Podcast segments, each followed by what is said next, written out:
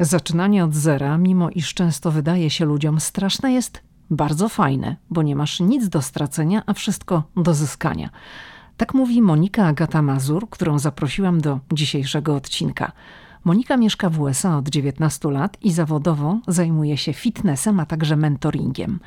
Monika pochodzi z Szamotu pod Poznaniem i wyjechała do Stanów po pierwszym roku studiów polonistycznych jako oper.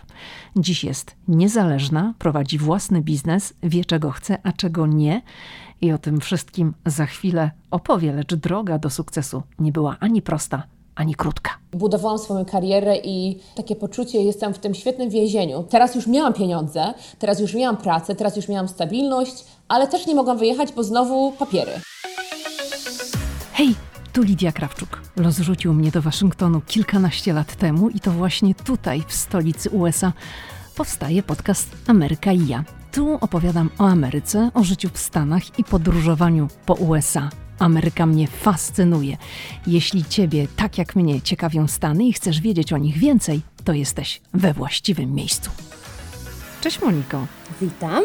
Powiedz mi, jak byś zdefiniowała sukces? To znaczy, co to oznacza Twoim zdaniem osiągnąć sukces w USA? Moim zdaniem sukces oznacza to, że człowiek żyje na swoich własnych zasadach, że mu nikt nic nie mówi, co ma ze sobą robić, gdzie ma iść, jak ma się ubierać, kiedy ma wstawać.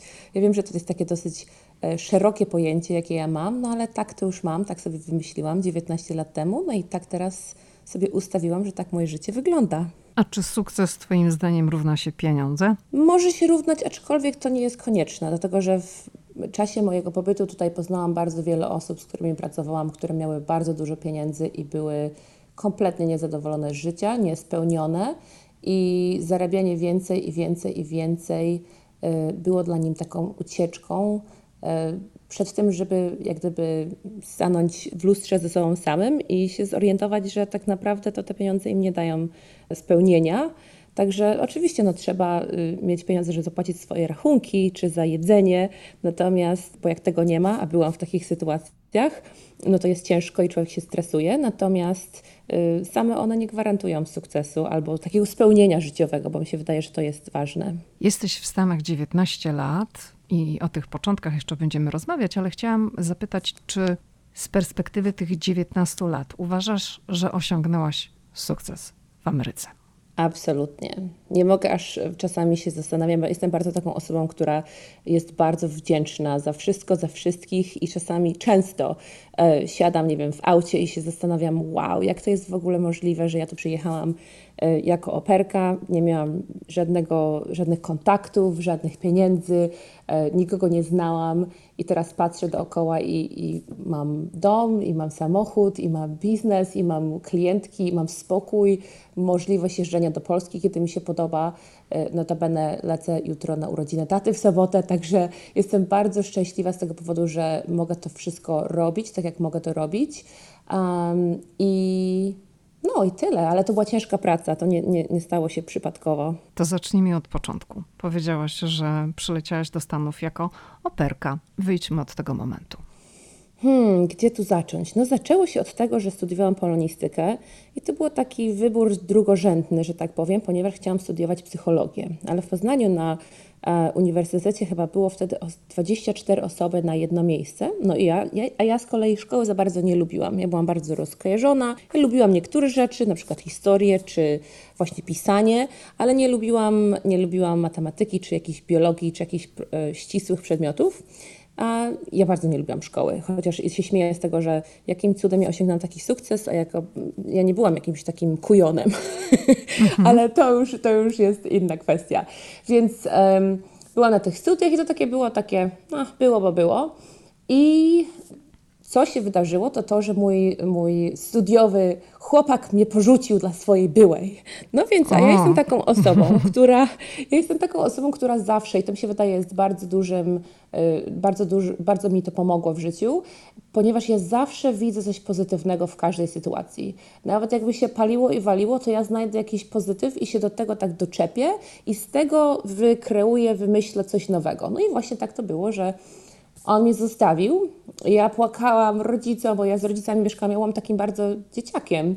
Miałam 21 lat, ale to byłam takim bardzo dzieciakiem. I wtedy wymyśliłam, hmm, może przyjadę do, pojadę do Ameryki jako operka, nauczę się języka, pomoże mi to w e, przyszłej karierze. E, mój angielski wiadomo, jaki był w Polsce, tak po szkole No poczekaj, poczekaj, poczekaj, poczekaj. Mm -hmm, tak mhm. mówisz, no tak sobie wymyśliłam, ale czy znałaś jakieś dziewczyny, które poszły tą ścieżką? No bo 20 lat temu, bo to mhm. będzie prawie 20 lat temu, mhm. jeszcze nie było takiego dostępu do informacji. Internet był oczywiście, ale to jednak nie działało na tych samych zasadach, jak działa obecnie, i nie było aż takiego dużego dostępu do informacji, że o, to ja będę sobie operką. Ja nie mam pojęcia, skąd ja wymyśliłam, dlatego że ja kompletnie nie miałam ochoty zostawać tutaj. I to nie był żaden taki amerykański sen, że ja nienawidziłam Ale nie znałaś żadnej dziewczyny, która poszła Nie tą znałam ścieżką. żadnej mhm. dziewczyny. Ja nie wiem, skąd to w ogóle wymyśliłam. Poza tym, jak, jak mówisz 20 lat, to, to tak brzmi archaicznie. Wydaje mi się, że jestem taka strasznie stara teraz. Także to, to tak. Nie wiem, gdzieś to wymyśliłam i stwierdziłam, a zobaczymy. I to takie było przypadkowe. Poszłam na jakieś spotkanie w Poznaniu. Mówię, dobra, pojadę. I moi rodzice bardzo byli przeciwko, aczkolwiek oni uważali, mi się wydaje, że byłam po pierwszym roku studiów, to że wrócę, no bo będę na studiach, ale oni bardzo, bardzo nie chcieli, żebym ja wyjeżdżała. Um, I bardzo potem chcieli, żebym wróciła. Przez, od momentu, kiedy przyjechałam, powiedzieli, na początku to się śmiali ze mnie, powiedzieli, znaczy śmiali, podśmiechiwali się, że dają mi dwa miesiące i wrócę, bo ja byłam takim dzieciakiem bardzo, ja mhm. mieszkałam z nimi w domu, ja, mama mnie do lekarza zabierała tutaj na, na szczepienia czy na jakieś badania, a tutaj ja mam się zajmować trójką małych dzieci, gdzieś na innym kontynencie, mam jeździć autem z tymi dziećmi, no to była w ogóle... Dostałaś no to, kość? Och, strasznie było. Ja w ogóle nie myślałam o tym, jak e, ta rodzina się do mnie odezwała z Bostonu, no to stwierdziłam, pamiętam czytając tą taką broszurkę, to wtedy było tyle czasu temu, że to nawet te, te broszury nie były, ja zrobiłam taką aplikację osobiście, ona musiała być wysłana normalnie pocztą, nie internetem, ze zdjęciami mhm. moimi, to było tak dawno temu. I oni też mi przysłali taką broszurę o Bostonie, ten akcent i, i wszystko. Ja mówię, no dobra, jadę do Bostonu. ja w ogóle nie wybrzydzałam. Oni mi dają pierwszą rodzinę, ja ją wzięłam. I ta rodzina miała trójkę dzieci, bliźniaków, które miały prawie trzy lata, jak przyjechałam, i pięciolatka. Te dzieci nawet jeszcze nosiły pieluchy. To było nie do pomyślenia. Mówię, kurczę, w Polsce trzyletnie dzieci chodzą do przedszkola. Dzieci Ale to w pieluchy. Stanach to dalej dzieci trzy, pięcioletnie chodzą w pieluchach. No, ja w ogóle mówię, nie co ja wymyśliłam. Mhm. No, także jak ja przyjechałam, to, to, był, to był Właściwie wczoraj taką miałam refleksję o tym, ponieważ było właśnie 19 lat od kiedy przyjechałam, że jak przyjechałam do tego Nowego Jorku i my mieliśmy takie treningi dla tych operek, co tam wolno tym, z tymi dziećmi robić, czego nie wolno, że w aucie na przykład nie można ich zostawić albo e, no, jakie są zasady. I to było wszystko fajnie, bo to ja przyjechałam we wrześniu, więc to się rok szkolny zaczyna, więc mnóstwo ludzi, bo z 200 tych operek i operów i to było świetne takie wakacje dwutygodniowe. Pierwsze moje spostrzeżenie to było, ok, no gdzie jest normalne jedzenie, bo ile można jeść lody i hamburgery i hot dogi. I pamiętam na tym jakimś kampusie byliśmy, ja mówię, kurczę, no jeden dzień takiego jedzenia to ok, ale gdzie jest takie normalne jedzenie? No i to było dosyć takie y, spostrzeżenie od razu, no i tak się to potem rozwinęło z tym jedzeniem, bo jedzenia normalnego nie było. Ale przyjechałam do tej mojej rodziny właśnie pod Bostonem w Melrose i pamiętam pierwszą noc tam i jak ja beczałam, o mój Boże, ponieważ sobie zdałam wtedy sprawę, na co ja się zgodziłam. Że to będzie rok, że to będzie ciężka praca, że to nie będzie y, takie, no taka hula, to nie, będzie, to nie będzie impreza, to nie Trzeba będzie... Trzeba się tymi dzieciakami zajmować. To będzie dużo pracy z tymi dzieciakami. To będzie dosyć nudne, no bo to jest takie mhm. bardzo repetatywne. To będzie dosyć takie... Mm, no, nic, nic takiego wspaniałego na tych broszurkach pokazują. Powiedz Moniko, na jakim poziomie był wtedy twój angielski, zwłaszcza, że miałaś rozmawiać z dziećmi, które jeszcze na tym etapie czasami mówią no niewyraźnie albo w ogóle się słabo komunikują. No może pięciolatki to nie, ale z trzylatkami różnie bywa. No i musiałaś się też komunikować z rodziną. To jak sobie radziłaś językowo na tym początkowym etapie? Mój angielski był na takim poziomie, że te trzylatki z pieluchą mnie uczyły. Mhm. Więc pamiętam, że właśnie mieliśmy dużo wiewiórek, no i pamiętam oni, ci, ci mali ledwo mówili sami, oni squirrel, squirrel, a ja tam powtarzałam potem, ach, to, a to nie akurat bardzo trudny wyraz, tak na początek. To tak, mieliśmy to. Ja pamiętam takie różne słowa, na przykład właśnie OJ i I coś tam, coś tam, że OJ. A ja mówię, co to jest OJ? No orange juice. Aha, no, no to tak. sok pomarańczowy, mhm. ale gdzie OJ w Polsce tak się nie mówi. Albo właśnie y, lodówka, refrigerator, a to się, oni mówili fridge. No i to mhm. takie proste rzeczy, z którymi na co dzień teraz człowiek w ogóle o tym nie myśli, no ale jak przyjeżdża się, no to, to była wielka komplikacja i to takie podstawowe rzeczy, o których trzeba było rozmawiać codziennie, były problemem, aczkolwiek... Um, tak jak wspominałam, jak rozmawiałyśmy, zanim, zanim rozmawiałyśmy, to to, że y, ja poznałam parę polskich dziewczyn, które wyjeżdżały po roku, jak ja przyjechałam. Dosłownie ja przyjechałam, a one wyjeżdżały. Jak ja usłyszałam ich angielski po roku przebywania w Wosonie i bycia operkami, to powiedziałam do siebie samej, Monika, nigdy takiego y, czegoś nie zrób, ponieważ te dziewczyny ledwo mówiły po tym angielsku. One mówiły tak samo, jak ja mówiłam. I dlatego, że po prostu razem spędzały czas i w ogóle nie mówiły po angielsku. Więc mhm. ja stwierdziłam wtedy, że skoro przyjechałam na rok, i skoro mam ten rok czasu, to muszę się skupić na tym, żeby kompletnie nie mówić po polsku. Więc... Czyli odizolowałaś się od y, Polaków? Właściwie nie musiałam, ponieważ te dziewczyny wyjechały i tam nie było żadnych innych Polaków w, tym, w tej miejscowości, więc były Niemki, były Brazyliki, były dziewczyny z Meksyku, także musiałyśmy wszystkie mówić po angielsku, bo nie miałyśmy jednego wspólnego języka. I byłaś operką przez rok i nie chciałaś przedłużyć, czy chciałaś? Pytam dlatego, że tutaj dziewczyny, które wcześniej też przeszły taką podobną ścieżkę, no niektóre z nich sobie przedłużały ten pobyt, bo, bo chciały zostać dłużej i szukały jakiegoś planu na siebie. Więc u mnie to była taka historia, że ta moja pierwsza rodzina, to oni byli naprawdę niemili. O, ty to nie wpisywaj się w taki charakter Amerykanów e, uśmiechniętych, miłych, grzecznych. Oni byli grzeczni, ale oni w ogóle się nie dostosowali do tych zasad tego programu, ponieważ ten program to był tak, że mieliśmy pracować chyba 6, nie, 7 czy 8 godzin dziennie. Ups. Piesek? Ups, ups. Mhm, zaraz. Nie wiem, co się dzieje. Nie mam pojęcia. Czy mogę wyskoczyć, zobaczyć, co się tam dzieje? Bo nie mam pojęcia, co się dzieje. Nie Dobrze. Nie żadnego problemu z nimi. Tak.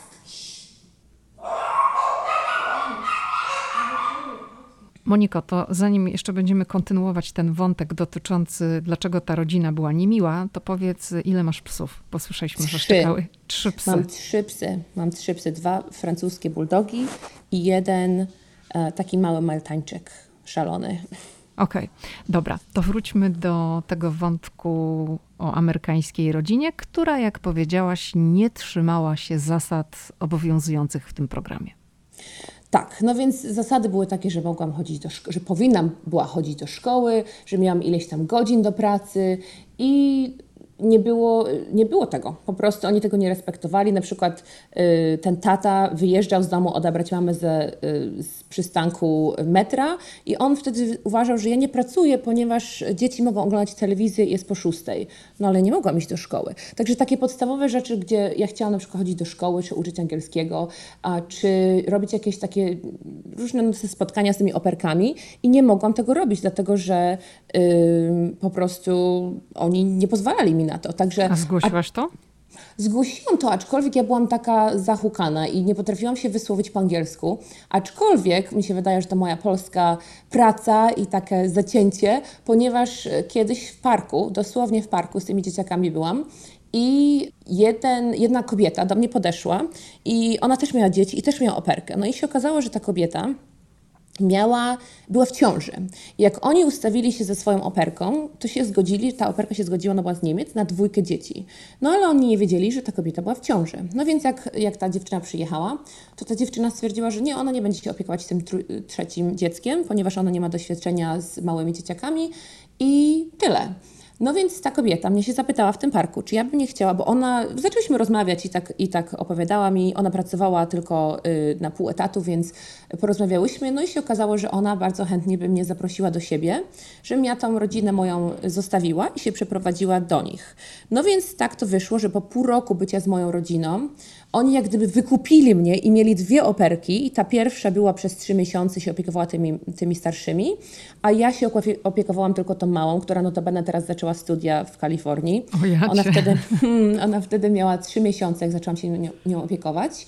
I um, po prostu byłam z tą następną rodziną przez półtora roku, przez ten, ten kolejne pół roku tego pierwszego roku i przez następny rok. I później się z nimi dogadałam, że zostanę z nimi i pójdę do community college i będę się opiekować tymi dzieciakami następne dwa lata. No i to ta, razem to chyba było ze cztery lata, jak z nimi mieszkałam. I było bardzo fajnie, bardzo mnie dobrze traktowali. Ja byłam jak gdyby taką starszą siostrą dla tych dzieci i młodszą siostrą dla tych rodziców. Miałam tam takie swoje piętro. Oni byli jacyś tacy super bogaci, ale po prostu byli tacy, którzy mnie doceniali, więc nie było żadnego problemu z, z komunikacją, z wynagrodzeniem. Y, mogłam po prostu pójść do tej szkoły i zapłacić za te studia, ponieważ zamiast płacić do tej agencji operskiej, oni mi dali, chyba to było 6 tysięcy, tak, także to była taka podstawa zapłacenia za studiów, bo mnie bardzo zależało, żeby tutaj zostać legalnie, nie chciałam żadnych przewałów robić, ja jestem taką osobą, która zawsze y, bardzo lubię wolność i swobodę, ale nie lubię łamać żadnych zasad, ponieważ nie chcę, się, nie chcę po prostu żadnych konsekwencji tego. Czyli wróciłaś do Polski po wizę studencką, czy już byłaś na wizie studenckiej? Nie, po prostu zmieniłam ją tutaj. Jeszcze notabene to była taka dosyć interesująca sytuacja, ponieważ mój tato przyjechał mnie odwiedzić. To tylko jedyna, jedyny raz przez te 19 lat, kiedy ktośkolwiek mnie tutaj odwiedził. Mama tutaj nie była. Tata przyjechał mnie odwiedzić, to był 2006 i to było właśnie te dwa lata mojego pobytu tutaj w Ameryce się skończyły i ja mogłam wtedy wracać y, do domu. Miałam ten bilet od tej agencji operskiej, żeby wracać do domu. Aczkolwiek ja zadecydowałam, że zostanę i to było takie dosyć po angielskim przychodzi na myśl bittersweet, ponieważ mój tata... Słodko-gorzkie? Tak, ponieważ mój tata był ze mną w tym momencie, kiedy otworzyłam tą kopertę, że oni mnie zaakceptowali e, na te studia. Więc zamiast wrócić z nim do Polski, no to ja zostałam i przedłużyłam ten pobyt. I, i, a dlatego, dlaczego to mówię, że tylko, że moi rodzice bardzo byli przeciwni mojemu byciu tutaj, bardzo im się to nie podobało, bardzo chcieli, żebym wracała i mi się wydaje, tak róż, różno, parę razy z nimi rozmawiałam na ten temat. Y, wiadomo, w Polsce były ciężkie czasy komunizmu i ciężkie czasy y, wojen, a oni wszyscy zostali, a teraz jak jest dobre życie, to Monika zadecydowała wyjechać. Co to w ogóle za pomysł? A ty jesteś jedynaczką? Nie, mam dwóch braci. Do tabeny jeden mieszka chyba 3 km od rodziców, a drugi mieszka w Anglii, także się rozproszyliśmy po całym świecie. Moniko, czyli podejmujesz decyzję, że zostajesz, to jest 2006 rok, już zostajesz mhm. tak na dłużej, bo chcesz studiować. A jaki kierunek studiów wybrałaś? To znaczy, to był taki community college, w którym uczyłaś się angielskiego, czy już poszłaś troszeczkę dalej? Ja zdecydowałam się na tą komunikację, dlatego że to było tak jakby po, po, po tej samej y, linii jak moje studia w Polsce, ponieważ ja chciałam studiować dziennikarstwo i tą polonistykę. I tak jak gdyby nie miałam żadnego konkretnego pomysłu y, wtedy i myślałam, że no jeśli wrócę do Polski, bo ja cały czas wtedy jeszcze nienawidziłam bycie w Ameryce, po prostu nie znosiłam tego, aczkolwiek podobało mi się to, że mogłam jak gdyby siebie wykreować. Nie lubiłam bardzo dużo rzeczy, nie lubiłam tego, że właśnie nie miałam tych wszystkich papierów, nie lubiłam tego, że nie mogłam tak sobie wyskoczyć do domu na obiad w niedzielę do rodziców, jeśli bym chciała. Ja pamiętam y, z tymi dzieciakami siedząc w parku, czy zabierając ich na huśtawki, patrząc na niebo, ja byłam w Bostonie koło, koło naszego dużego lotniska i patrzyłam na te samoloty i się zastanawiałam, hmm, jestem w takim świetnym więzieniu, ponieważ z jednej strony mogę robić, co mi się podoba, a z drugiej strony nie mogę robić tego, co mi się podoba, czyli nie mogę wyskoczyć sobie do Polski na, na weekend czy na obiad do rodziców. Ale poczekaj, I... ale to bo troszeczkę nie rozumiem. Chodzi o to, że to jest daleko i nie mogłaś polecieć, bo no przecież ta wiza nie ogranicza cię, możesz podróżować do Polski? Dwie, dwie, rzeczy na ten temat. Raz, to nie było możliwe finansowo, mhm. ponieważ ja musiałam, y, ten community college, to żeby w nim być, to wiadomo, ci ludzie, którzy nie wiedzą, Amerykanie płacą za niego bardzo mało i często mają też finansowanie do tego, mhm. a jeśli jesteś studentem międzynarodowym, to płacisz trzy razy tyle. Dosłownie trzy razy tyle, ponieważ kredyt jeden kosztował, to żeby to tak perspektywę dać, jeden kredyt kosztował 324 dolary. Ja musiałam robić tych kredytów 12 na semestr, żeby być w pełnym wymiarze godzin, żeby mieć wizę. A teraz powiedzmy, wyobraźmy sobie, że ja zarabiałam powiedzmy koło tyle pieniędzy na tydzień.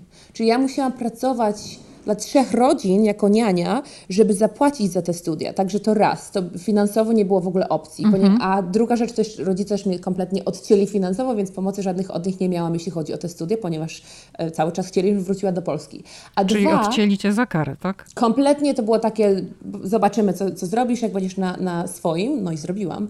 E, to raz finansowo, a dwa, ta wiza, to ja ją dostałam tutaj w Ameryce, więc ja nie mogłam wyjechać ponieważ jeśli bym wyjechała, to musiała iść do Warszawy i znowu dostać następno, następne pozwolenie, a ja się obawiałam, że tego pozwolenia nie dostanę. Także był taki czas wtedy właśnie, że przez 3,5 roku nie pojechałam do Polski, no to to, był, to było dosyć ciężkie. To było dosyć ciężkie wtedy. To pamiętam 2008, może 6, od kiedy dostałam tą wizę, chyba do 9 albo do 8, długo, długo mnie nie było w Polsce. To powiedz Moniko w takim razie, ile trwały studia? Studia trwały dwa i pół roku, ponieważ ja tam dodałam jeszcze sobie World Studies, czyli jakieś takie mhm. studia światowe. I skończyłam te studia, ale to dla mnie były te studia takim, jak gdyby to, one były takie, jak gdyby uczę się angielskiego dodatkowo, dlatego że, dlatego, że y, wiedziałam, że po tych studiach jakiejś świetnej pracy mieć nie będę, że po tych studiach y, cały czas w głowie mi to gdzieś tam brzęczało, że masz akcent, nie będziesz mówić po angielsku tak jak Amerykanie, więc dziennikarstwa tutaj nie zrobisz i musisz sobie znaleźć jakąś inną karierę, jeśli chcesz tutaj zostać. Ale ja wtedy jeszcze nie miałam pomysłu, czy chcę zostać, czy chcę pojechać. E, aczkolwiek, tak jak mówię, mimo że bardzo wiele rzeczy mi się tutaj nie podobało, e, to podobało mi się to, że jestem tutaj tak jak gdyby incognito. Ponieważ w Polsce zawsze byłam córką moich rodziców, ja jestem z małego miasta, wszyscy ich znają, moi rodzice mają dwa sklepy spożywcze, czy trzy mieli w tym czasie, także to było takie, zawsze byłam córką moich rodziców. A tutaj nikt mnie nie znał, tutaj była Monika z Polski i tyle. Także podobało mi się to, że mogłam jak gdyby się wykreować od zera, bez żadnego żadnych opinii, nikt, nikt, mi nie mówił, co jest możliwe, co jest niemożliwe. Jak, tak, jak gdyby nie chciałam być w żadnych takich y, ryzach trzymana. Chciałam sobie robić, co mi się podobało i absolutnie nie były to jakieś tam kontrowersyjne rzeczy, y, ale to były takie rzeczy, gdzie, gdzie y, tak jak mówię, wymyśliłam sobie, że pójdę na przykład na Harvard Extension zrobić sobie klasy. No to poszłam i nie było żadnego, gdzie ty tam będziesz chodziła, czy nie było, ile to tam kosztuje, czy coś w tym stylu. Nie, to po prostu chciałam, poszłam i, i tyle. Także nie było żadnego. Tak samo też moja potem kariera w fitnessie, yy, gdzie w Polsce, no to przecież to wyglądałoby, nie wiem, czy zostałam WF-istką, czy to jakieś zumby uczę, a tutaj to była normalnie kariera zawodowa. To do tej kariery w fitnessie jeszcze mm, oczywiście będziemy o tym rozmawiać, ale chciałam tutaj Cię zapytać, bo no mówisz, że Ameryka Ci się nie podobała, z jednej strony, że ciągle nie wiedziałaś, czy zostać, czy nie zostać, ale w Stanach nie można sobie od tak zostać. I jaka była Twoja ścieżka, żeby zostać i zalegalizować ten pobyt w taki sposób, żebyś mogła tu żyć, pracować i robić to wszystko legalnie, bo wspominałaś, że nie chciałaś tutaj żyć bez papierów. Tak. To jest, takie, to jest takie trochę wspomnienie, które jest zamazane w moich wspomnieniach, aczkolwiek to się wydarzyło. Więc po tych studiach moich um, i zaczęłam, cały czas pracowałam jako niania. I wtedy zaczęłam chodzić na siłownię, ponieważ, e, ponieważ miałam dużo, dużo czasu wolnego i po pracy szłam na siłownię i chciałam nic innego zrobić. No i tak się y, jakoś okazało, że poznałam Amerykanina, i on był bardzo, żeby to powiedzieć bardzo w skrócie, bardzo kościelny. nie, mhm. nie, bardzo wierzący, tak? kościelny, tak? tak, wierzący.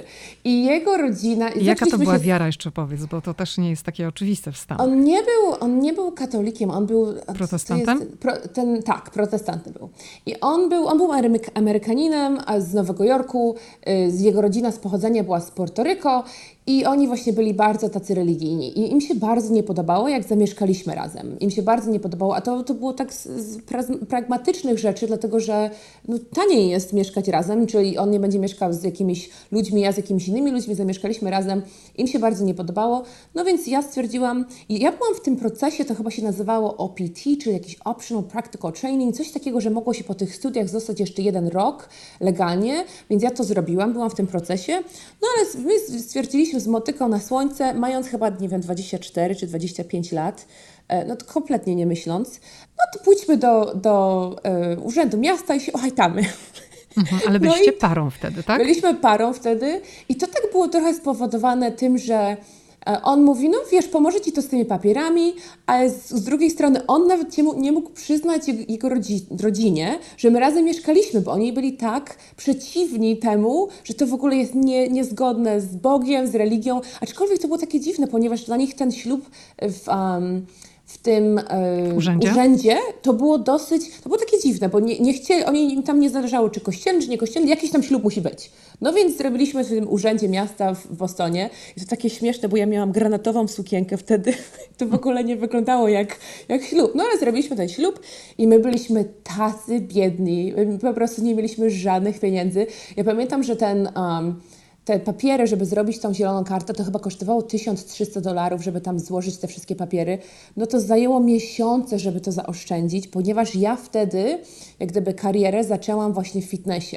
Ja wtedy zrobiłam szkołę i stwierdziłam, że dobra, teraz jak chodziłam na siłownię dużo, więc zrobiłam szkołę, zaczęłam pracować jako trenerka.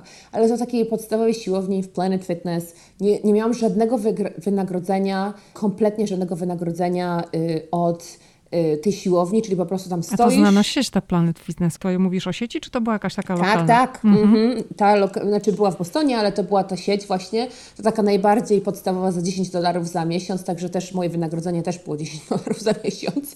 Więc ja y, zaczęłam Jak właśnie... 10 dolarów za miesiąc. No żartuję, ale to było takie dosłownie, okay. Y, po prostu nic nie zarabiałam. Więc ja nawet myślałam, jak skończyłam tą szkołę, bo ta szkoła chyba skosztowała z 5 tysięcy dolarów, ta, ta y, trenor, trenerowa szkoła, że stwierdziłam, że chyba popełniłam błąd, ponieważ wydałam wszystkie moje oszczędności na tą szkołę, a ja nie mam żadnych dochodów, więc się zastanawiałam, kurczę, czy ja muszę wrócić do tego niańczenia tych dzieci, czy co ja ze sobą zrobić, ponieważ no to stanie na tej siłowni i uśmiechanie się do tych ludzi, no to raz wydawało mi się, że takie dosyć jest to nie w moim stylu, ja nie lubię takiego jakiegoś sprzedawania, czy tam omiamiania ludzi, wymawiania im, że potrzebują czegoś, więc mówię, kurczę, to jest, ja myślałam, że tutaj będziemy robić jakieś super y, ćwiczenia, będziemy tutaj pomagać ludziom, a ja tu stoję i się zastanawiam, jak ja zapłacę moje rachunki. No i w tym samym czasie ten związek się rozwijał i dlatego to tak właściwie się rozpadło szybko, jak się zaczęło, ponieważ ja y, okazało się, że no dobra, miałam tego bakcyla, zaczęłam rozmawiać z ludźmi. To też był problem, ponieważ mój angielski nie był taki za dobry, a ja tutaj musiałam rozmawiać z jakimiś ludźmi. To było w centrum Bostonu, koło takiego tego Financial District, gdzie, gdzie to tak jakby koło Wall Street w Nowym Jorku, więc ludzie wykształceni tam chodzili. Mimo, że to jest taka tania siłownia, ale przez tą lokalizację tam byli bardzo tacy no, wykształceni ludzie, którzy tam chodzili. To nie było jakieś tam przedmieście, gdzie miało się różny, miałoby się różnych ludzi. To ludzie, którzy pracowali, przychodzili na lunchu albo przychodzili po pracy i, I to było bardzo takie. Ja się bałam tego na początku, aczkolwiek no wiedziałam, że albo to, albo będę jadła tynk ze ściany, więc dobra, jedziemy, jedziemy z koksem. No i zaczęłam rozmawiać, zaczęłam trenować i no tak jeden za drugim zaczęłam pracować więcej, więcej i więcej. A poczekaj Moniko, no, czyli mhm. do, dobrze rozumiem, że kiedy zaczęłaś pracę na tej siłowni, to po mhm. prostu musiałaś zacząć zdobywać klientów, żeby trenować ich indywidualnie? Tak, tak to wyglądało. Więc ta siłownia po prostu nic mi nie dawała, ani żadnego ubezpieczenia, ani żadnej, żadnego wynagrodzenia. Po prostu tylko i wyłącznie się zarabiało pieniądze, jak się trenowało klientów. To jaka ta była polityka? Czy ty miałaś sama znaleźć, wyłowić tak. takiego człowieka, który przychodzi na siłownię i wydaje się zagubiony? Tak. Okej. Okay. Tak to wyglądało. I to mhm. było, tak jak mówię, to było dosyć straszne, ponieważ jeszcze wracając do moich czasów polskich, gdzie teraz jakbyś to, ktoś przyszedł na moje media socjalne, czy ze mną porozmawiał, to w ogóle nie do pomyślenia, ale ja byłam strasznie zahukanym dzieciakiem, ja byłam taka nieśmiała, ja bym, teraz to też nie ma opcji, ale o czas się nikogo w życiu bym nie zapytała. Jak ja miałam 17 lat i chciałam, żeby mama mnie zapisała, mama, i chciałam, żeby mnie mama zapisała na angielski w Poznaniu z Szamotu, żeby pociągiem przyjechać, to ja płakałam, żeby ze mną pojechała, ponieważ się bałam jechać, wysiąść na peronie w Poznaniu, w Poznaniu przejść przodu pół kilometra, w lewo pół kilometra i się zapisać na angielski. Tak się obawiałam. Także, ale ja zawsze postawiłam na to, żeby zrobić jak gdyby taką terapię szokową. Dobra, nie możesz gadać z ludźmi, zapisz się i wtedy jeszcze w Polsce y, zostałam hostesą w, w Oszołomie, że tak powiem. W Oszą stałam na promocjach. Także to było takie moje pierwsze. Później tak samo było z tym przyjazdem do Ameryków, Ameryki. Ja byłam taka zahukana, taka nieśmiała, się bałam gadać. No dobra, to jedziemy do Ameryki. I później to trenerowa trenerowanie, trenowanie, zdobywanie klientów, tak samo to wyglądało. No to teraz w nowym języku muszę to samo zro znowu zrobić. I jak gdyby ja tak się... Mm, rozrosłam w sensie takim personalnym i, i mojej osobowości i mojej, mojego charakteru, przez to, że jak coś mnie y, obawiało, czy jakby się czegoś bałam, no to ja po prostu, tak jak spłachtam na bycha, prosto, prosto z mostu na to, bo, bo nie lubię takiego, jak to Amerykanie czasami nazywają baby steps, takich tam małych kroczków do przodu, no bo tam jak się robi małe kroczki, to tego nie widać progresu, a ja chciałam tak, żeby było tak ze szczypu pod rynnę, z białego na czarne, żeby to tak się zmieniało szybko. Także było to strasznie konfrontujące na początku, bardzo się tego bałam, no ale nie było opcji, bo mówię, albo będę jadła tynk ze ściany, albo będę gadać z ludźmi, no to jedziemy. No i, i, i tak się ro, rozrósł ten mój biznes, ale z tym w samym czasie, jak się ten mój biznes rozrósł, y, to mój domowy biznes się rozpadł, dlatego że jak się poznaliśmy, no to ja byłam taką myszą zahukaną, nic nie robiłam, nic nie, nic nie mówiłam, nic nie zarabiałam. No i się potem okazało, że szybko jak gdyby wyprzedziłam tego mojego byłego męża w tych moich osiągnięciach życiowych. I to nie z tego powodu absolutnie, żeby to jakaś kompetycja, żeby to jakieś zawody były, jakaś rywalizacja, tylko z tego powodu, że ja po prostu no mnie się wydaje, że ja pochodziłam z domu, w którym wszystko było, że tak powiem. I ja byłam strasznie bardzo się czułam źle z tym, że właśnie no, byłam taka biedna. Ja nie mogłam, nie, stres, stres mi to dawało straszny, nie, nie, nie mogłam spać w nocy. I to, że na przykład nie wiedziałam, jak zapłacę za wynajem mieszkania, czy, czy nie mogłam sobie kawy kupić y, w Dunkin' Donuts, to w ogóle nie, nie było mowy o Starbucksie, no ale w Dunkin' Donuts nawet za, za 3 dolary wtedy nie mogłam kawy sobie kupić, bo nie miałam pieniędzy, to dla mnie to, to było najlepszą motywacją, no bo ja bardzo się z tym czułam tak niewygodnie, niekomfortowo i, i, i to była taka dosyć y, dolina, że tak powiem. Bardzo to nisko było, w sensie takim, że no nie, nie miałam kasy kompletnie na nic. Mówię, na kawę, na jedzenie, na, na wynajem mieszkania. Jakoś to zawsze tam się znalazło, ale to była dla mnie taka motywacja, żeby właśnie pracować, żeby zarabiać, żeby robić te wszystkie rzeczy, których się bałam, bo nie było opcji. Nie było opcji, że no, nikogo tutaj nie miałam i nie było, że ktoś mi pomoże, jak, jak nie będę miała na jedzenie czy na, na, na mieszkanie to wasze małżeństwo rozpadło się dlatego, że ty uznałaś, że nie chcesz być tym takim koniem pociągowym, nie wiem, czy to jest dobre, dobre słowo, czy tą osobą, która zaczyna utrzymywać tą rodzinę, a twój mąż nie chciał iść do przodu, czy dlatego, że twój mąż, były mąż, czuł się z tym źle, że to ty zarabiasz więcej i zaczynasz odnosić sukcesy, a on nie. A w, w ogóle wydaje, czym on się zajmował? On był nauczycielem WF-u dla dzieci. Także, mhm. także. I wy się na siłowni poznaliście, tak? Poznaliśmy się na siłowni. Mnie się wydaje, że to. Yy, była, to jest taka rzecz, ja to widzę teraz z, z, klientkami, z którymi teraz pracuję, y, że jeśli się kogoś poznaje na jakimś etapie życia, no to to jest ktoś z tego samego etapu Twojego. I jeśli Ty gdzieś wzrośniesz, no ta osoba już nie pasuje i tam będzie frykcja zawsze. I to wyszło z tego, że jak się poznaliśmy, no to on ledwo zarabiał, on miał strasznie dużo długich, długów studenckich, takich po tych studiach, E, on miał lato całe wolne i zero aspiracji, żeby coś ze sobą zrobić, a ja e, też nic nie miałam. Długów nie miałam, bo nie miałam jak, jak mieć długów, ponieważ nie było opcji, że jako international student, czyli jako międzynarodowy student, żeby, żeby brać pożyczkę, więc te wszystkie studia sobie zapłaciłam, jak, jak pracowałam, ale y, też nic nie miałam, nie miałam możliwości, nic nie wiedziałam co i jak, aczkolwiek jak ja złapałam bakcyla na to pracowanie i zobaczyłam, że ha, jak się pracuje, no to się zarabia. No więc i ja bardzo lubiłam tą satysfakcję z pracy, bardzo mi się podobało, jak, jak e, kobiety, wtedy bo pracowałam z kobietami, jak się zmieniały, jak schudły, trochę to jak, jak one promieniowały, jakie były zadowolone, jak im się życie całe zmieniało z tego fitnessu. I dla mnie to było takie e, Dużo, dużo mi to dawało takiej radości. Raz, że ta satysfakcja tej pracy, dwa, że już teraz mam pieniądze i nie muszę się martwić. Ale to frykcja była z tego, że jemu się nie podobało, że czemu ja tyle pracuję, a czemu ja w sobotę pracuję, a czemu do ósmej wieczorem pracuję. I ja zmieniłam pracę z tego Planet Fitness i zaczęłam pracować w takiej siłowni, um, która jest siecią tylko w Bostonie, tylko dla kobiet, się nazywa Healthworks Fitness Centers. I ja tam pracowałam przez 7 lat. Jak ja tam zaczęłam pracować, no to dostałam świetną podwyżkę w porównaniu do tego Planet Fitness. I dostałam tam ubezpieczenie, dostałam tam te wszystkie benefity, które się dostaje, wakacje i, i, i wszystkie, wszystkie rzeczy, które się dostaje w normalnej pracy. No i się okazało teraz, że po dwóch latach ja zarabiam dwa razy tyle, co on. Ale to nawet nie o to chodziło, tylko jemu się właśnie nie podobało, bo on chciał cały czas chodzić do tego kościoła w niedzielę i po prostu trzymać ręce i oglądać. Ja pamiętam, że on oglądał telewizję i oglądał jakieś te programy o renowacjach domów i tam gdzieś był jakiś, jakiś konkurs, że się dom wygrywało. I on tam głosował, głosował na ten dom i on mówi, może wygramy ten dom. Czyli on nie chciał zarobić, tylko chciał wygrać. Tak, ja mówię do niego, słuchaj, skąd ja pochodzę, to tam się pracuje na dom, się nie siedzi przed telewizorem, głosuje się na dom, żeby go wygrać. Wie, ty chyba zwariowałeś. No i, no i tak się rozpadło to małżeństwo i to dosyć Później było, y, on się wyprowadzi, on powiedział, słuchaj, jeśli się wyprowadzisz i się rozstaniemy, to to już będzie koniec, kropka. On myślał, że ja jakieś Romeo i Julia będzie i że ja będę na niego walczyć czy coś w tym stylu. A gdzie tam? Ja byłam taka za, zaangażowana w moją pracę, taka zaangażowana w ten, ten progres mój osobisty, bo to było, ja musiałam się angielskiego uczyć, teraz pracowałam z jeszcze lepszymi ludźmi, takimi jeszcze bardziej wyedukowanymi, jeszcze bardziej takimi ludźmi z osiągnięciami, ludźmi z całego świata, bo jak byłam, ja byłam w Brookline, Massachusetts, to jest właśnie koło e, Bos e, Uniwersytetu Bostońskiego, koło Boston College, koło uh, Massachusetts Institute of Technology, Harvardu, profesorów trenowałam i studentów, i, i ludzi z całego świata, lekarzy, prawników. No, to było świetne, cudowne i wspaniałe. A tutaj w domu miałam takiego zgreda. No to gdzie ja się będę koncentrować? Na tym czy na tamtym? Wybór był prosty.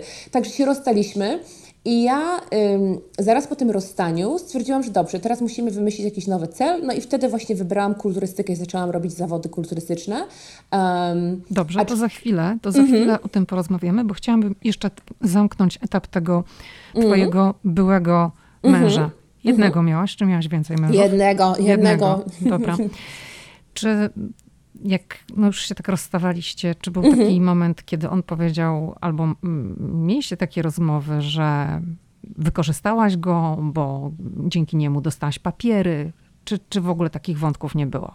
Nie było takich wątków kompletnie, aczkolwiek e, ja, mimo że jak gdyby byłam bardzo. E, pewna tego, że to jest dobry wybór, żeby się rozstać.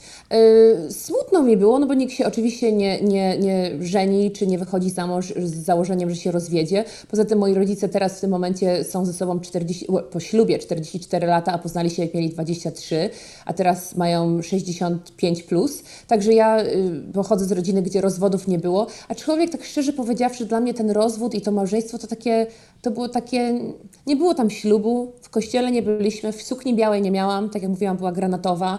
Także dla mnie to takie było bardziej, jak gdyby podpisaliśmy umowę i ta umowa się rozpadła i to nie było, to nie było, nie było tam jakichś wielkich zaręczyn, nie było jakiejś imprezy. Także jak tak myślę o tym z perspektywy czasu, to to takie było... Podpisaliśmy jakiś papier, potem ten papier odwołaliśmy i tyle. Chociaż jak powiem długo szczerze, byliście małżeństwem? Półtora roku. I to Aha. było też problemem, jeśli chodzi o te papiery późniejsze, no ponieważ ja sama musiałam aplikować dla siebie, żeby te papiery dostać. I pamiętam, y, zatrudniłam taką panią prawniczkę starszą panią e, z Rosji. Świetna była ta pani, bardzo mi przypominała o mojej świętej pamięci babci, wyglądała dosłownie tak samo, także bardzo się z nią komfortowo czułam, bo się czułam jakby moja babcia zabrała na te wywiady wszystkie. I ona jak gdyby mi towarzyszyła, no i te papiery sama później powypełniałam i to zdobyłam, ponieważ ja przez 7 lat pracowałam na tej siłowni, także płaciłam podatki, e, wszystko robiłam według, według planu, no i jak na tym wywiedzie ten pan mnie się zapytał, co się stało z tym małżeństwem, powiedziałam, że z powodów finansowych się rozstaliśmy, pan pokiwał głową i, i te papiery dostałam. I to był wielki, wie, I mean, to, to chyba tylko osoby, które e, były w takiej sytuacji mogą to zrozumieć. To był taki, taka ulga, to taki był, och, wreszcie teraz nie muszę się o to martwić. To zawsze ludzi, którzy nie mają o tym pojęcia, też Amerykanie często, ale Polacy mhm. też, którzy tutaj nie tak. wiedzą, tak. sobie nie zdają sprawy, jak bardzo limitujące to jest, jak bardzo y, to gdzieś tam z tyłu głowy ciągle jest, te papiery, ile jeszcze czasu do tej wizy, czy mogę lecieć, czy nie mogę lecieć, jak to będzie. Y, no i to, ja nawet sobie nie zdawałam sprawy wtedy. Ja dostałam te papiery w 2015 roku. Ale poczekaj, Na końcu... To, poczekaj, czyli jak wy się rozstawaliście, to miałaś zieloną kartę, czy nie miałaś jej? Miałam zieloną kartę, tak, mhm. miałam zieloną kartę. Ale ta karta chyba była jakaś taka dwuletnia czy trzyletnia, nie pamiętam już teraz, ale to jakaś taka była. Tak, nie... bo małżeństwo się zbyt szybko skończyło, żebyś tak. mogła wejść na ścieżkę do obywatelstwa. Tak, tak? Mhm. tak, tak. I to znowu później był czas, że jak gdyby ja zaaplikowałam o przedłużenie tej zielonej karty, oni mi się nie odezwali z powrotem chyba przez dwa lata. Więc to znowu był czas, kiedy do Polski nie mogłam jechać. I w tym czasie, jak gdyby no, pracowałam, robiłam te zawody i budowałam swoją karierę, i, i to takie było trochę znowu takie poczucie, jestem w tym świetnym więzieniu. Teraz, teraz już miałam pieniądze, teraz już miałam pracę, teraz już miałam stabilność, ale też nie mogłam wyjechać, bo znowu papiery. Także... A, czyli to nie jest tak do końca, że y, to małżeństwo dało ci zieloną kartę i obywatelstwo, bo tak naprawdę to małżeństwo może pomogło ci troszeczkę na początku, ale to nie skutkowało takim stałym pobytem nie. i stuprocentową zieloną kartą, która mhm. doprowadziła do amerykańskiego obywatelstwa. Mhm. Nie, jeszcze też pamiętam, zwracając się do niego po jakimś czasie, czy on mi może jakiś list napisać, że to było y, oryginalne małżeństwo, że tu nic nie zrobiliśmy. A on mi odpowiedział, że listu mi nie napisze, ale życzę mi powodzenia. No mówię, no dobra, w takim razie jestem na swoim. No mhm. i, ale ja tak do tego podeszłam, że no, robiłam, pracowałam cały czas w jednym miejscu, płaciłam podatki, wszystko było zrobione, że tak powiem, według zasad, no to... Ale nie mogłaś polecieć do Polski. Nie mogłam polecieć Przez do Polski, ile nie lat? mogłam. Też znowu to było chyba ze trzy lata, czy, czy coś w tym stylu. No długo, długo, długo nie mogłam. Długo mhm. nie mogłam. Wydawało się to bardzo długo, dlatego że teraz, tak jak teraz, to było 10 lat temu, miałam pieniądze, miałam tą możliwość, ale, nie, ale te papiery znowu. Także, a nie chciałam, nie chciałam nigdy być w takiej sytuacji, że polecę, a co jeśli mi nie, nie pozwolą wrócić. A widziałam z operkami, które zostawały, ale to też dziewczyny robiły te rzeczy, jakieś tam przewały, przekręty i nie wiadomo, jakieś tam y, rzeczy, że nie pozwalali im wracać. Miałam koleżankę z Afryki, która, ona chyba z Botswany była, która pojechała i wróciła i nie wpuścili, no i teraz ona mieszka w Kanadzie na przykład. Miałam też dziewczyny y, z Niemiec, które też miały jakieś tam problemy, bo uciekły od tych swoich rodzin operskich, potem nie mogły wrócić wrócić do Ameryki w ogóle na odwiedziny, także, czy, czy, czy turystycznie. A, także ja y, wszystko zrobiłam, że tak powiem, według zasad. Mimo, że się to małżeństwo rozstało, no to nie było problemu, żeby to później wyprostować. Ale tak jak, tak jak powiedziałaś, to nie było, och, że małżeństwo mi dało zieloną kartę. Jak gdyby otworzyło mi te drzwi, ale ja sama musiałam to A wszystko potem je przymknęło. Tak, tak, tak. Monika, powiedz, czy na tamtym etapie nie miałaś takich myśli, że kurde, po jakiego grzyba mi ta Ameryka? Mam związane ręce, nie mogę polecieć do Polski. No niby zarabiam tutaj, znaczy nie niby, tylko zarabiam tutaj mhm. kasę, ale przecież równie dobrze mogłabym zarabiać w Europie, bo już przecież Polska była w Unii Europejskiej, znam angielski, to mogę polecieć na wyspy, tak samo sobie jakiś biznes otworzę, a może w Polsce nie było takich momentów? Mnie się wydaje, że wtedy ja byłam taka skupiona na... Yy na tych zawodach kulturystycznych, że ja w ogóle nie miałam czasu na nic innego, ponieważ jak wiadomo na siłowni można pracować 7 dni w tygodniu, od 5 rano do 12 w nocy. Ja nie pracowałam aż tyle, ale pracowałam 7 dni w tygodniu i y, pracowałam od poniedziałku do soboty na, na siłowni, a w niedzielę pisałam plany treningowe i, i diety dla moich prywatnych klientów. Także jak gdyby już zaczęłam swój biznes y, taki na stronie, że tak powiem, taki mały, taki mały na gdzieś tam swoje rzeczy robiłam, y, bo dla siłowni się pracuje dla siłowni. I później też robiłam te zawody kulturystyczne. No to to wiązało się z tym, że rano wstawałam i musiałam iść biegać na siłownię 5 mil codziennie rano, to godzina była. Później się szykowałam, szłam do pracy, jechałam metrem do pracy, pracowałam tam powiedzmy z trzema osobami, jadłam lunch, szłam na następną siłownię, gdzie robiłam moje ćwiczenia siłowe, wracałam do domu, się kąpałam, jadłam następny raz, wracałam na siłownię o czwartej po południu, czwarta, piąta, szósta, siódma trenowałam. I jeśli był czas zawodów, to o ósmej brałam taksówkę do następnej siłowni koło domu i trenowałam jeszcze raz siebie samą, cardio, czyli bieganie jakieś, jakieś tam y, rowerki, i wracałam do domu. No to ja nie miałam nawet czasu, żeby myśleć o tym, ponieważ ja byłam w takim kołowrotku, aczkolwiek powiem szczerze, że bardzo dobrze wspominam ten czas, ponieważ raz, że y, miałam taką bardzo świetną rutynę, dwa, że tak jak wspominałam, świetnie zarabiałam, jakoś, że byłam taka bardzo skupiona na tej pracy, na sobie samej i zaczęłam też robić taki rozwój osobisty, różne klasy z rozwoju osobistego, jak gdyby mentalne, y, nie tylko, nie tylko fizyczne. Także ja bardzo jak gdyby wzrosłam w tym czasie, jak bardzo, że tak powiem, się rozwinęłam, nauczyłam się dużo. Także to był taki czas, jak gdyby, ja to zawsze powtarzam, tunnel vision, taka wizja tunelowa, skupienia się na tym, co ja teraz robię i i tak wydaje mi się, że to jest jedną z moich takich y, bardzo dobrych cech, cech, żeby się nie rozpraszać. Że jak mam jakiś cel, to idziemy do tego celu i cokolwiek się tam dzieje w kółko, a wiadomo, świat teraz jest bardzo rozpraszający z mediami społecznymi, z internetami, z, z, różnymi aplikacjami, z Netflixami i różnymi rzeczami, e, że bardzo łatwo się, się rozproszyć czy tracić czas na jakieś pierdoły, a ja bardzo tego nie lubię, ja bardzo lubię tak, tutaj jest cel pal i jedziemy do celu. Także wtedy był cel, żeby się właśnie, żeby robić dobre, dobre rezultaty, jeśli chodzi o zawody, żeby dobrze zarabiać, żeby mieć dobre imię, że tak powiem, w Bostonie sobie wypracowałam takie imię, że, że dziewczyny wiedziały, ponieważ ten mój bakcyl w się przeniósł bardzo szybko na media socjalne. Także ja y, wzięłam to wszystko, co chciałam robić kiedyś w radiu, czy w telewizji, czy w gazetach i zaczęłam to robić na mediach socjalnych, najpierw na Facebooku, później na Instagramie, a później też mój podcast, także, także jak gdyby y, bardzo to było Y, miałam bardzo dużo z tego radości i takiego spełnienia, ponieważ, tak jak wspominałam, dziewczyny miały świetne rezultaty i, i, widziałam, jak ludziom się naprawdę życia zmieniały. I nawet ta psychologia i to, że chciałam kiedyś psychologię studiować, też jak gdyby było w tym, yy, że tak powiem, się zamknęło, ponieważ ta psychologia jak gdyby była używana i, i to dziennikarstwo, i ten fitness, i to, że lubiłam pomagać ludziom. Także wszystkie moje takie cechy charakteru i to, co, co lubię, to, co, co lubiłam i lubię robić, było w tej mojej pracy. Moniko, to porozmawiajmy teraz troszeczkę o kulturystyce. Skąd ona się wzięła? Wzięło się to z tego, jak się rozstawałam tym z moim mężem, to on mnie przedstawił jednej, właściwie jeszcze zanim się rozstawałam, on mnie przedstawił swojej koleżance z y, Nowego Jorku, którą chodził do liceum, bo ona gdzieś tam odwiedziła, bo ona też była, w, robiła, robiła jakieś fitnessy i ona odwiedziła Boston, y, jeśli chodzi o pracę, coś tam miała jakieś spotkania i on stwierdził, że on mnie przedstawi tej koleżance. No i on mnie przedstawił tej koleżance i zaczęłam z nią rozmawiać i to wtedy było jeszcze takie, teraz można iść na Instagram, znaleźć sobie mnóstwo dziewczyn czy, czy ludzi, którzy, którzy robią zawody kulturystyczne, a wtedy to było takie bardzo niszowe i niepopularne.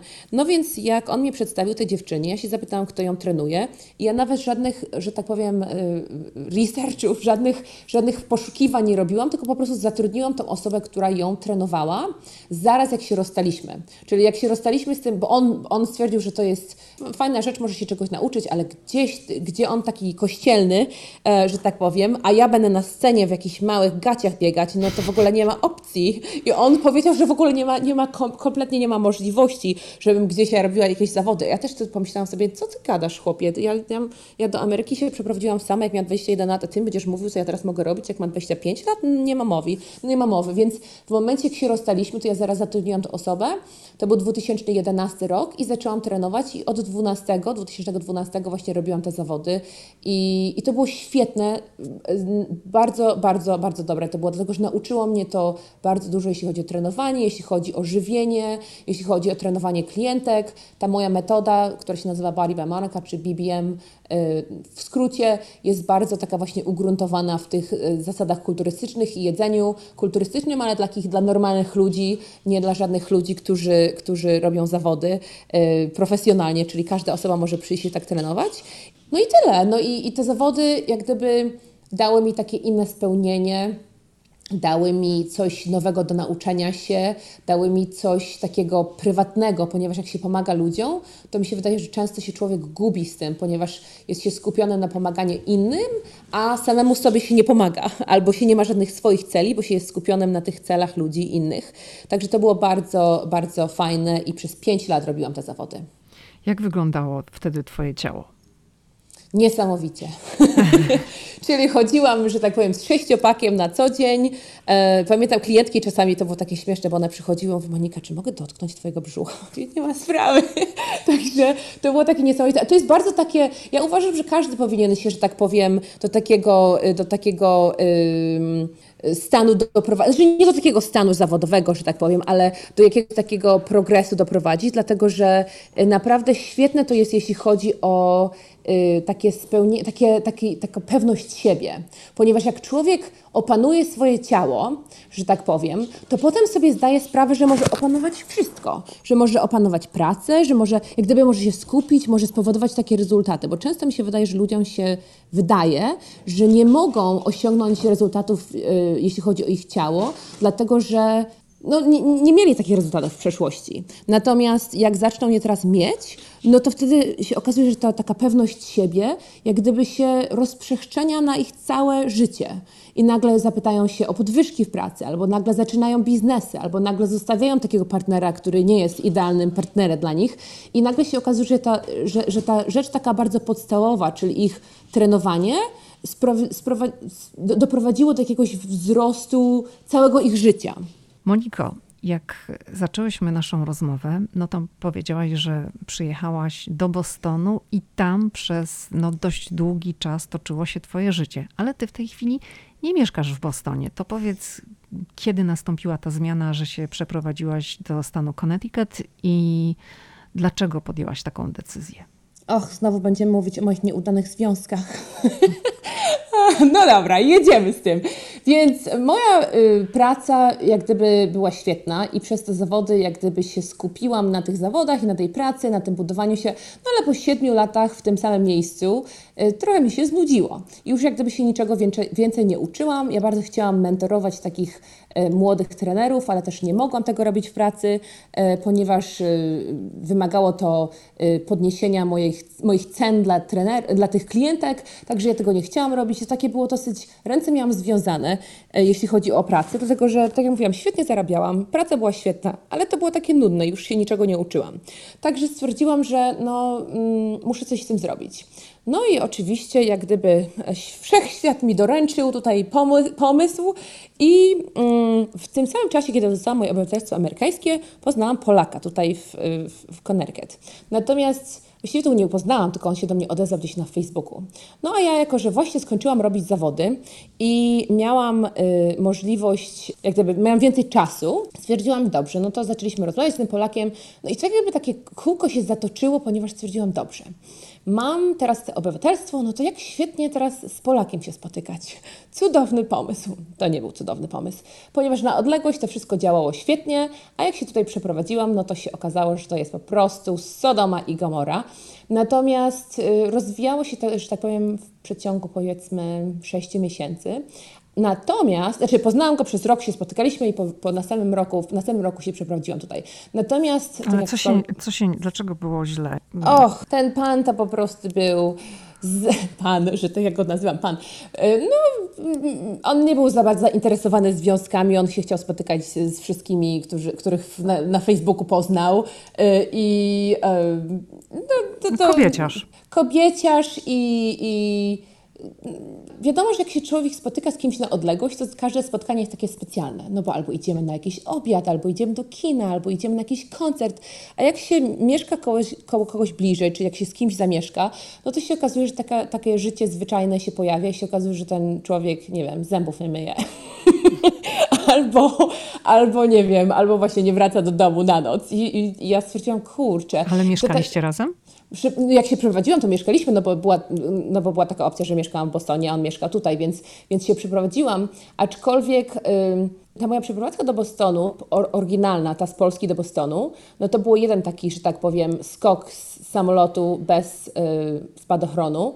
I właśnie druga, i to chyba jeszcze taka trochę gorsza, to była ta przeprowadzka z Bostonu do Connecticut, dlatego że ja w Bostonie, tak jak wspominałam, miałam świetną pracę, miałam klientki, nudne to dla mnie było, aczkolwiek Y, bardzo bezpieczne, bardzo takie stabilne. Dostawałam y, paycheck za każde dwa tygodnie, spokojnie mogłam zapłacić za mieszkanie, miałam czas, miałam rutynę, miałam znajomych i to wszystko takie było miłe, łatwe i przyjemne. Nie uczące już mnie niczego nowego, aczkolwiek takie łatwe. I ta moja przeprowadzka do, do Connecticut to był taki skok ze spadochronu, y, ze spadochronu nie, ze samolotu bez spadochronu, kolejny raz i jeszcze, że tak powiem, gorszy, ponieważ jak się przeprowadziłam z Polski do Bostonu, no to ja byłam, miałam 21 lat, co ja tam wiedziałam, co ja tam miałam? Ni, nic, ani pracy nie miałam, ani języka, ani żadnej kariery. A teraz y, w 2016, jak wyjeżdżałam z, z Bostonu, no to miałam karierę, miałam pracę, miałam mieszkanie, byłam ustawiona w jakiś tam sposób. No i jak gdyby zrezygnowałam z tego wszystkiego, żeby się to przeprowadzić. I i to, no to było dosyć takie wow, dlatego że teraz jak wspominam ten czas, to to był krótki czas takiego tego, tych problemów, tych kłótni, tego wyzywania. Właściwie nie wyzywanie, bo ja, ja byłam taka zrezygnowana dosyć, taka, nie mogłam aż uwierzyć, że tak się to potoczyło.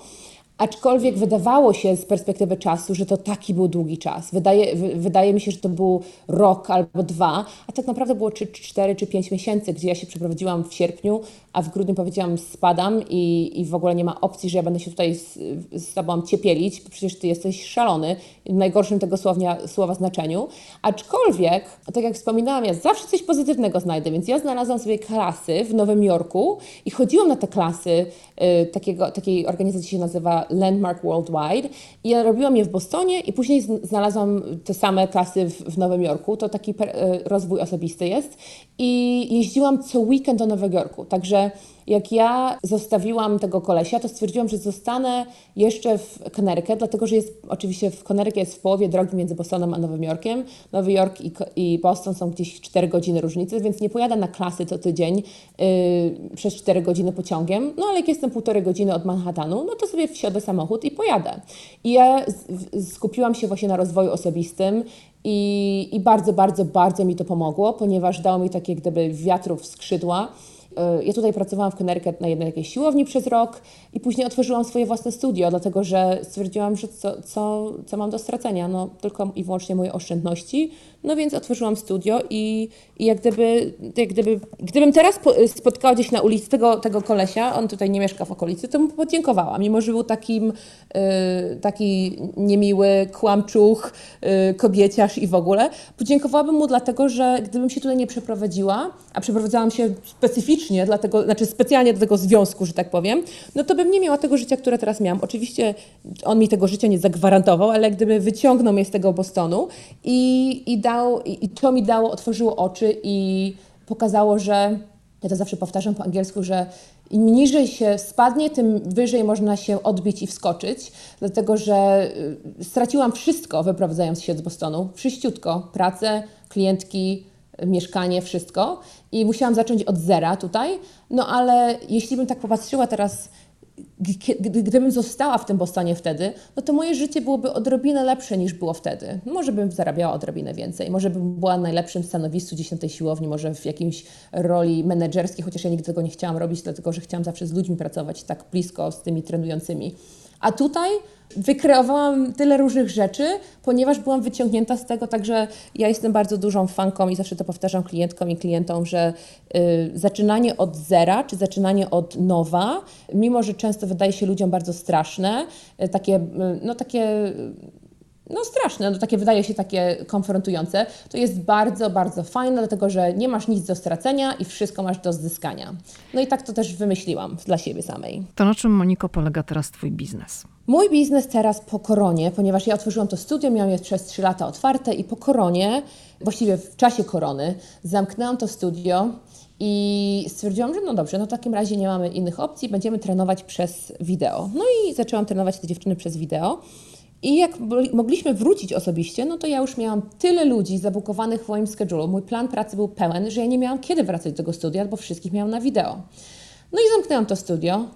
Takie to było trochę śmieszne, ponieważ to wszyscy lokalnie y, użalali się nade mną. Dostałam tyle wiadomości. Och, Monika, przepraszam bardzo, korona cię zabiła, twój biznes zabiła. Och, takie to smutne. I tym ludziom się w ogóle nie, nie przyszło do głowy to, że na przykład przez internet można robić to samo, pięć razy lepiej, bez, y, że tak powiem, bawienia się z lokalnymi ludźmi którzy mają ograniczony budżet, którzy mają ograniczony schedule, którzy mają ograniczony plan pracy i przychodzą, wszyscy chcą przychodzić o 6 po południu.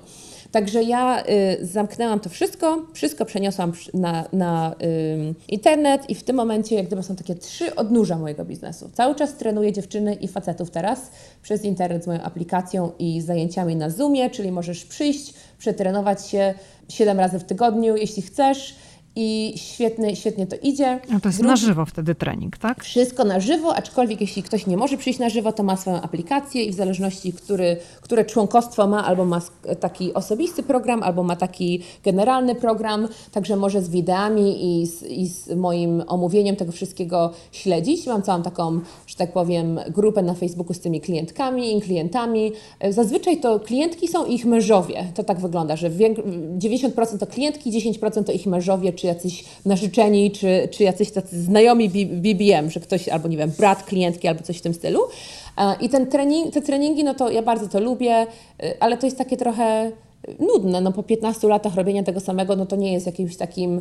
Yy, mogłam to obudzić się w środku nocy i zrobić komuś plan pracy albo czy przez sen kogoś trenować, bo to, to naprawdę no tyle czasu to robiłam przez tyle dni, tyle lat z tyloma różnymi osobami, że to, to mi nie sprawia żadnej trudności, więc, więc stwierdziłam po pewnym czasie dziewczyny zaczęły się mnie pytać, trenerki, czy mogą pouczyć coś, jak to to robić. No więc dodałam jak gdyby takie odnóże mojego biznesu i to jest właśnie takie menterowanie E, trener, trenerów personalnych, którzy albo chcą otworzyć swój biznes online, albo dodać jakieś takie online zajęcia, czy, czy jakieś takie właśnie programy, jak ja mam, no to to też robię. Bardzo mi to sprawia przyjemność, dlatego że tak jak z fitnessem, to często ludziom można trzeba jak gdyby prowadzić ich za rękę, że tak powiem, i, i naprawdę im pomagać i pomagać i pomagać. Czyli takie step by step za rękę, jak rozkręcić tak. taki biznes w tej konkretnej branży. Tak. I trzecią, że tak powiem, teraz taką największym moim, no, moim skupieniem jest właśnie taki, taki life coaching i taki performance coaching, czyli trening wydolności, czyli to takiej zasadzie, że jeśli ktoś przychodzi do mnie i na przykład, nie wiem, nie jest usatysfakcjonowany ze swoim życiem i, i patrzymy na co i co tu się dzieje. No, Okej, okay, no musi, muszą się zabrać o podwyżkę, albo muszą, patrzymy na całe życie i co tu można posprzątać, dlatego że ja jestem taką osobą, która właśnie bardzo żyje prosto, że tak powiem, nie, nie lubię za dużo y, pierdołów w domu, jestem bardzo czysta, zorganizowana, jeśli chodzi o jedzenie, jeśli chodzi o trenowanie, jeśli chodzi o dzień pracy i ja bardzo lubię taką organizację i dlatego łatwo mi wszystko przychodzi, ponieważ nie mam żadnych takich, no nie mam żadnych bałaganów w życiu, że tak powiem. No i właśnie też pomagam ludziom posprzątać, że tak powiem, ich życie i w, przez to sprzątanie tego swojego życia, cokolwiek to jest, czasami to jest dosłownie sprzątanie w domu, w sensie takim, że muszą się pozbyć y, rzeczy, które mają dodatkowe. Czasami to jest właśnie pytanie się o podwyżki, czasami to jest zaczynanie takiego biznesu. Przez to uczą się jak mindsetu, przez to y, poznają swoje jakieś takie właśnie rzeczy, które ich limitują, y, jakieś takie wierzenia stare. Dużo mam imigrantów, z którymi pracuję też, czy często takie pozbywanie się takich właśnie jakichś domowych, kulturalnych rzeczy, że och, kobieta nie powinna zarabiać pieniędzy, albo kobieta powinna robić to czy tamto. No i bardzo, bardzo, bardzo to lubię, dlatego że widzę, y, jaką to różnicę powoduje z ludźmi, y, jeśli chodzi o ich biznesy. I to są tacy ludzie, którzy tam pracują teraz, że tak powiem, tacy liderzy, albo mają swoje biznesy, albo mają, albo są profesorami gdzieś, także, także mają ludzi pod sobą. Także robienie, pomaganie im pomoże całych całym jak gdyby y, ich środowisku, że tak powiem. Także bardzo to jest fajne dla mnie. Moniko, a czy jest w Twoim życiu przestrzeń, no takie życie osobiste, bo z tego co mówisz, to jesteś totalnie skoncentrowana na pracy, na ustawianiu e, życia innym ludziom, pomaganiu im w ustawieniu tego życia. A czy ty sama chciałabyś znaleźć taką przestrzeń na życie osobiste? Czy szukasz jakiejś osoby, z którą chciałabyś iść przez życie? Czy to po prostu jest Twój taki wybór? Ja chcę się skoncentrować na karierze, związki, zakładanie rodziny i tego typu rzeczy po prostu mnie nie interesują. E, przez te wszystkie moje przeboje związkowe, to ja mam takie dosyć, może nie cyniczne podejście do tego, ale jestem bardzo świadoma tego, że y, dzieci nie chcę mieć, także mam teraz 40 lat, więc dzieci mieć nie chcę. Jestem mhm. ciocią, z ciocią, z Ameryki i bardzo mi się ta rola podoba, chociaż nigdy w życiu nie sądziłam, że będę ciocią z Ameryki. Um, to, to, to raz. Dwa, jeśli chodzi o związki, to y, mam takie podejście, że jestem na to otwarta, aczkolwiek y, nie mam zamiarów w tym momencie niczego zmieniać, jeśli chodzi o siebie samą. Czyli to jestem taką osobą, to robię, to jest dla mnie ważne i ta osoba musiałaby się dopasować, czy znaczy nie dopasować dla mnie, tylko że musi, zaakceptować to. Tak, i mieć, musielibyśmy mieć wspólne tematy, musielibyśmy mieć wspólne zainteresowania, musielibyśmy mieć wspólne. To musi być też osoba, której zależy, żeby, żeby pomagać ludziom. To, to musi być też osoba, która zależy, że, której zależy, która zrozumie tą moją pasję, tego, że, że naprawdę, nie wiem, czasami widzę klientki w niedzielę rano czy w sobotę rano, bo, bo wiem, że potrzebują e, tej pomocy. E, I, I musiała być to osoba, która właśnie zrozumie to, że, że to jest moją pasją i, i moim takim spełnieniem. Czyli, czyli osoba, która to zrozumie, to jest osoba, która jest na takim samym etapie w swoim własnym życiu. A chodzisz na randki? Nie. Nie masz czasu? Nie, nie, ma, nie ma randkowiczów. nie ma randkowiczów. Znaczy, tak jak mówię, jestem na to otwarta, aczkolwiek wydaje mi się, że ta, osoba, ta, ta Monika z 10 lat temu, która gdzieś tam była na jakichś match.com, czy jakichś stronach internetowych, czy radkowych aplikacjach, to w ogóle nie ma opcji. To y, jestem otwarta do tego, jeśli mi, że tak powiem, wszechświat postawi kogoś na drodze, to spokojnie, nie Czyli ma problemu. nie chcesz na, chodzić na aplikację, znaczy nie chcesz korzystać z aplikacji?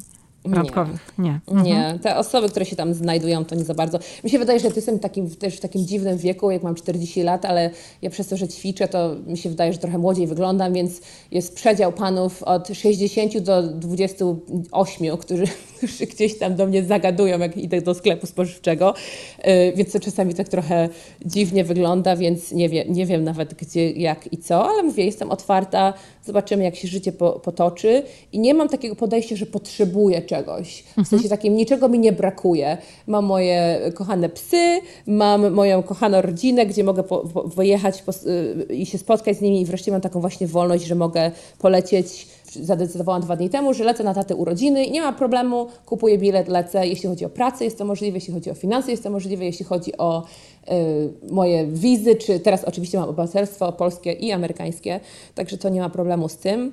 Także teraz wreszcie mam tą wolność i swobodę. Tak przypomina mi się, że jak miałam 16 lat, to śpiewałam Ja jestem wolny, mam swoje zdanie, to czego pragnę ze świat bez granic. I teraz mam to. No to tak z tego, co mówisz, to w ten sposób zdefiniowałaś sukces na początku naszej rozmowy. Mm -hmm. że, mhm. że, to jest ta wolność wyboru, mm -hmm. że możesz robić, co chcesz. A powiedziałaś, że no nie chcesz korzystać z aplikacji randkowych, że nie masz dobrych doświadczeń. A czy, czy ty mieszkasz w małej miejscowości w Connecticut? Tak, oczywiście w mieście, ale to w małej miejscowości, tak. Czyli tam nie ma za dużego wyboru. Tam nie ma kompletnie wyboru. Jeśli coś, to mi się wydaje, że y, wcześniej czy później, tak czy tak skończę w Bostonie, także bo, ponieważ bardzo mi brakuje tego miasta i bardzo mi brakuje takiego, tej różnorodności. I jak jak się tu przeprowadziłam na początku, no to, to doceniałam tak jak wspominałam wcześniej, zawsze doceniam to, co mam i jak gdyby skupiam się tym dobrym. Doceniałam tą przestrzeń, zieleń, to, że mogłam teraz mieć auto, bo wiadomo, mieszkając w środku miasta, auta się nie ma i, i doceniałam to. Później oczywiście byłam skupiona na tym biznesie i, te, I jak przeniosłam to wszystko online, no to z, z, kolei wróciła ta różnorodność ludzi, z którymi pracuję, ponieważ y, teraz pracuję z ludźmi z całego świata, z Polski też i z Niemiec i z Anglii, ale też z całej Ameryki, także mam różnych, bardzo, bardzo różnych klientów, ale y, no jestem jak gdyby na odludziu, no nie? Także mimo, że mam piękny, piękny, cudowny, wspaniały dom, który kupiłam rok temu, to ten dom jak gdyby się wydaje taki trochę za bardzo na odludziu, także wydaje mi się, że wcześniej czy później, tak czy tak jakoś się przeprowadzę gdzieś do Bostonu, czy bliżej miasta, ponieważ to jest takie miejsce, które bardzo lubię Poznań, bardzo lubię Szamotuły, bardzo lubię y, tutaj tą przestrzeń Connecticut, ale Boston to jest takie miejsce, że wydaje mi się, że to jest takie właśnie moje miejsce. Jak gdyby tam dorosłam, miałam 21 lat jak przyjechałam i miałam chyba ze 33 jak się tam wyprowadziłam i takie najlepsze mam wspomnienia z Bostonu. A nie chciałabyś jest... spróbować gdzieś w Kalifornii, na Florydzie? W jakimś zupełnie nie. innym miejscu. Nie, nie mhm. mnie się wydaje, że z moją osobowością, to, ja, to jak jestem takim masshole, jak oni to nazywają, takim bardzo konkretnym, yy, miłym, ale takim bardzo jedziemy z, z imprezą. Nie, te, nie ma rozdrabniania się na, dro, na, na dobre. Takie właśnie ta Nowa Anglia bardzo mi pasuje. Nowa Anglia bardzo mi pasuje, dlatego że ludzie są bardzo konkretni. Floryda dla mnie to jest za bardzo taka o, Kalifornia to już w ogóle za daleko do Polski, także, także yy, nie mnie się bardzo podoba Nowa Anglia, bardzo mi się tutaj podoba i, i nie wiem, Boston taki jest mój najbardziej ulubiony. Nie, nie wiem skąd to się bierze, ale bardzo, bardzo tam lubię tą okolicę. Jest to takie, mi się wydaje, dosyć europejskie miasto w porównaniu do innych miast w Ameryce. Gdzie widzisz siebie za pięć lat? W Bostonie? Mhm, na, na pewno w Bostonie.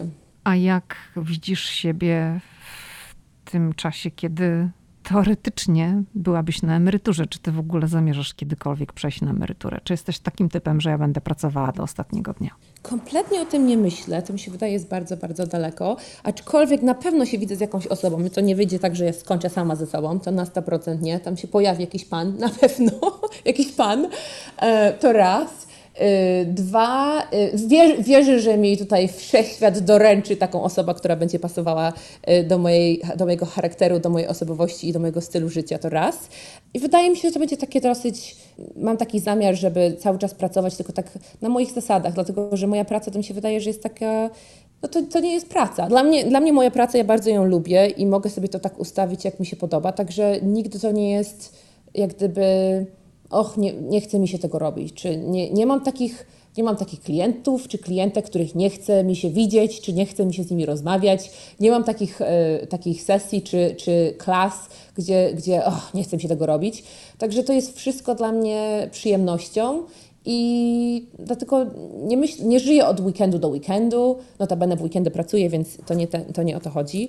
Y, nie żyję od wakacji do wakacji, ponieważ każdy dzień mam czas dla siebie, mam czas na czytanie, mam czas na moje, moje ćwiczenie, mam czas, żeby zadzwonić do mamy, mam czas, żeby, za, żeby pójść na paznokcie, no i pracuję. Także, także nie, ma, nie, ma, nie mam takiego poczucia, że, że muszę mieć wakacje, czy emeryturę, czy jakieś wyjazdy, ponieważ każdy dzień jest taką odrobiną przyjemności, odrobiną nauki, odrobiną pracy, odrobiną przyjemności, jakichś takich y, przyjaźni, budowania, także, także nie mam takich, nie, nie potrzebuję ucieczki od tego.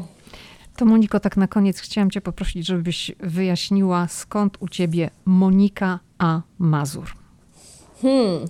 Jak robiłam zawody kulturystyczne, no to była tylko Monika Mazur, ale pewnego dnia się okazało, tak 10 lat temu, że się pokazała jeszcze inna pani w internecie, która była Monika Mazur. No więc zaczęłam googlować, bo jak wiedziałam, już w Polsce mi nie było tyle czasu, no i się okazało, że jest pani aktorka, która notabene chyba jest urodzona 10 lat po mnie, Także mówię, kurczę, jak się teraz zdefiniować? No więc dodałam tą Agatę moją na środku, Monika A. Mazur. No i teraz tak już to zostało, żeby się od pani aktorki odróżnić w internecie. Ciekawe, czy jestem ciekawa, czy ta pani też się wnerwiała, że ja taka jestem tutaj z tym samym imieniem. Ale wydaje mi się, że obydwie reprezentujemy Polskę bardzo godnie i bardzo ładnie, także nie ma wstydu. Monika A. Mazur była gościem podcastu Ameryka i ja. Bardzo dziękuję Ci za rozmowę. Dziękuję bardzo.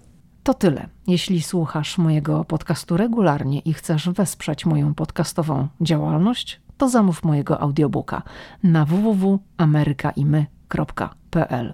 Link znajduje się również w opisie tego odcinka.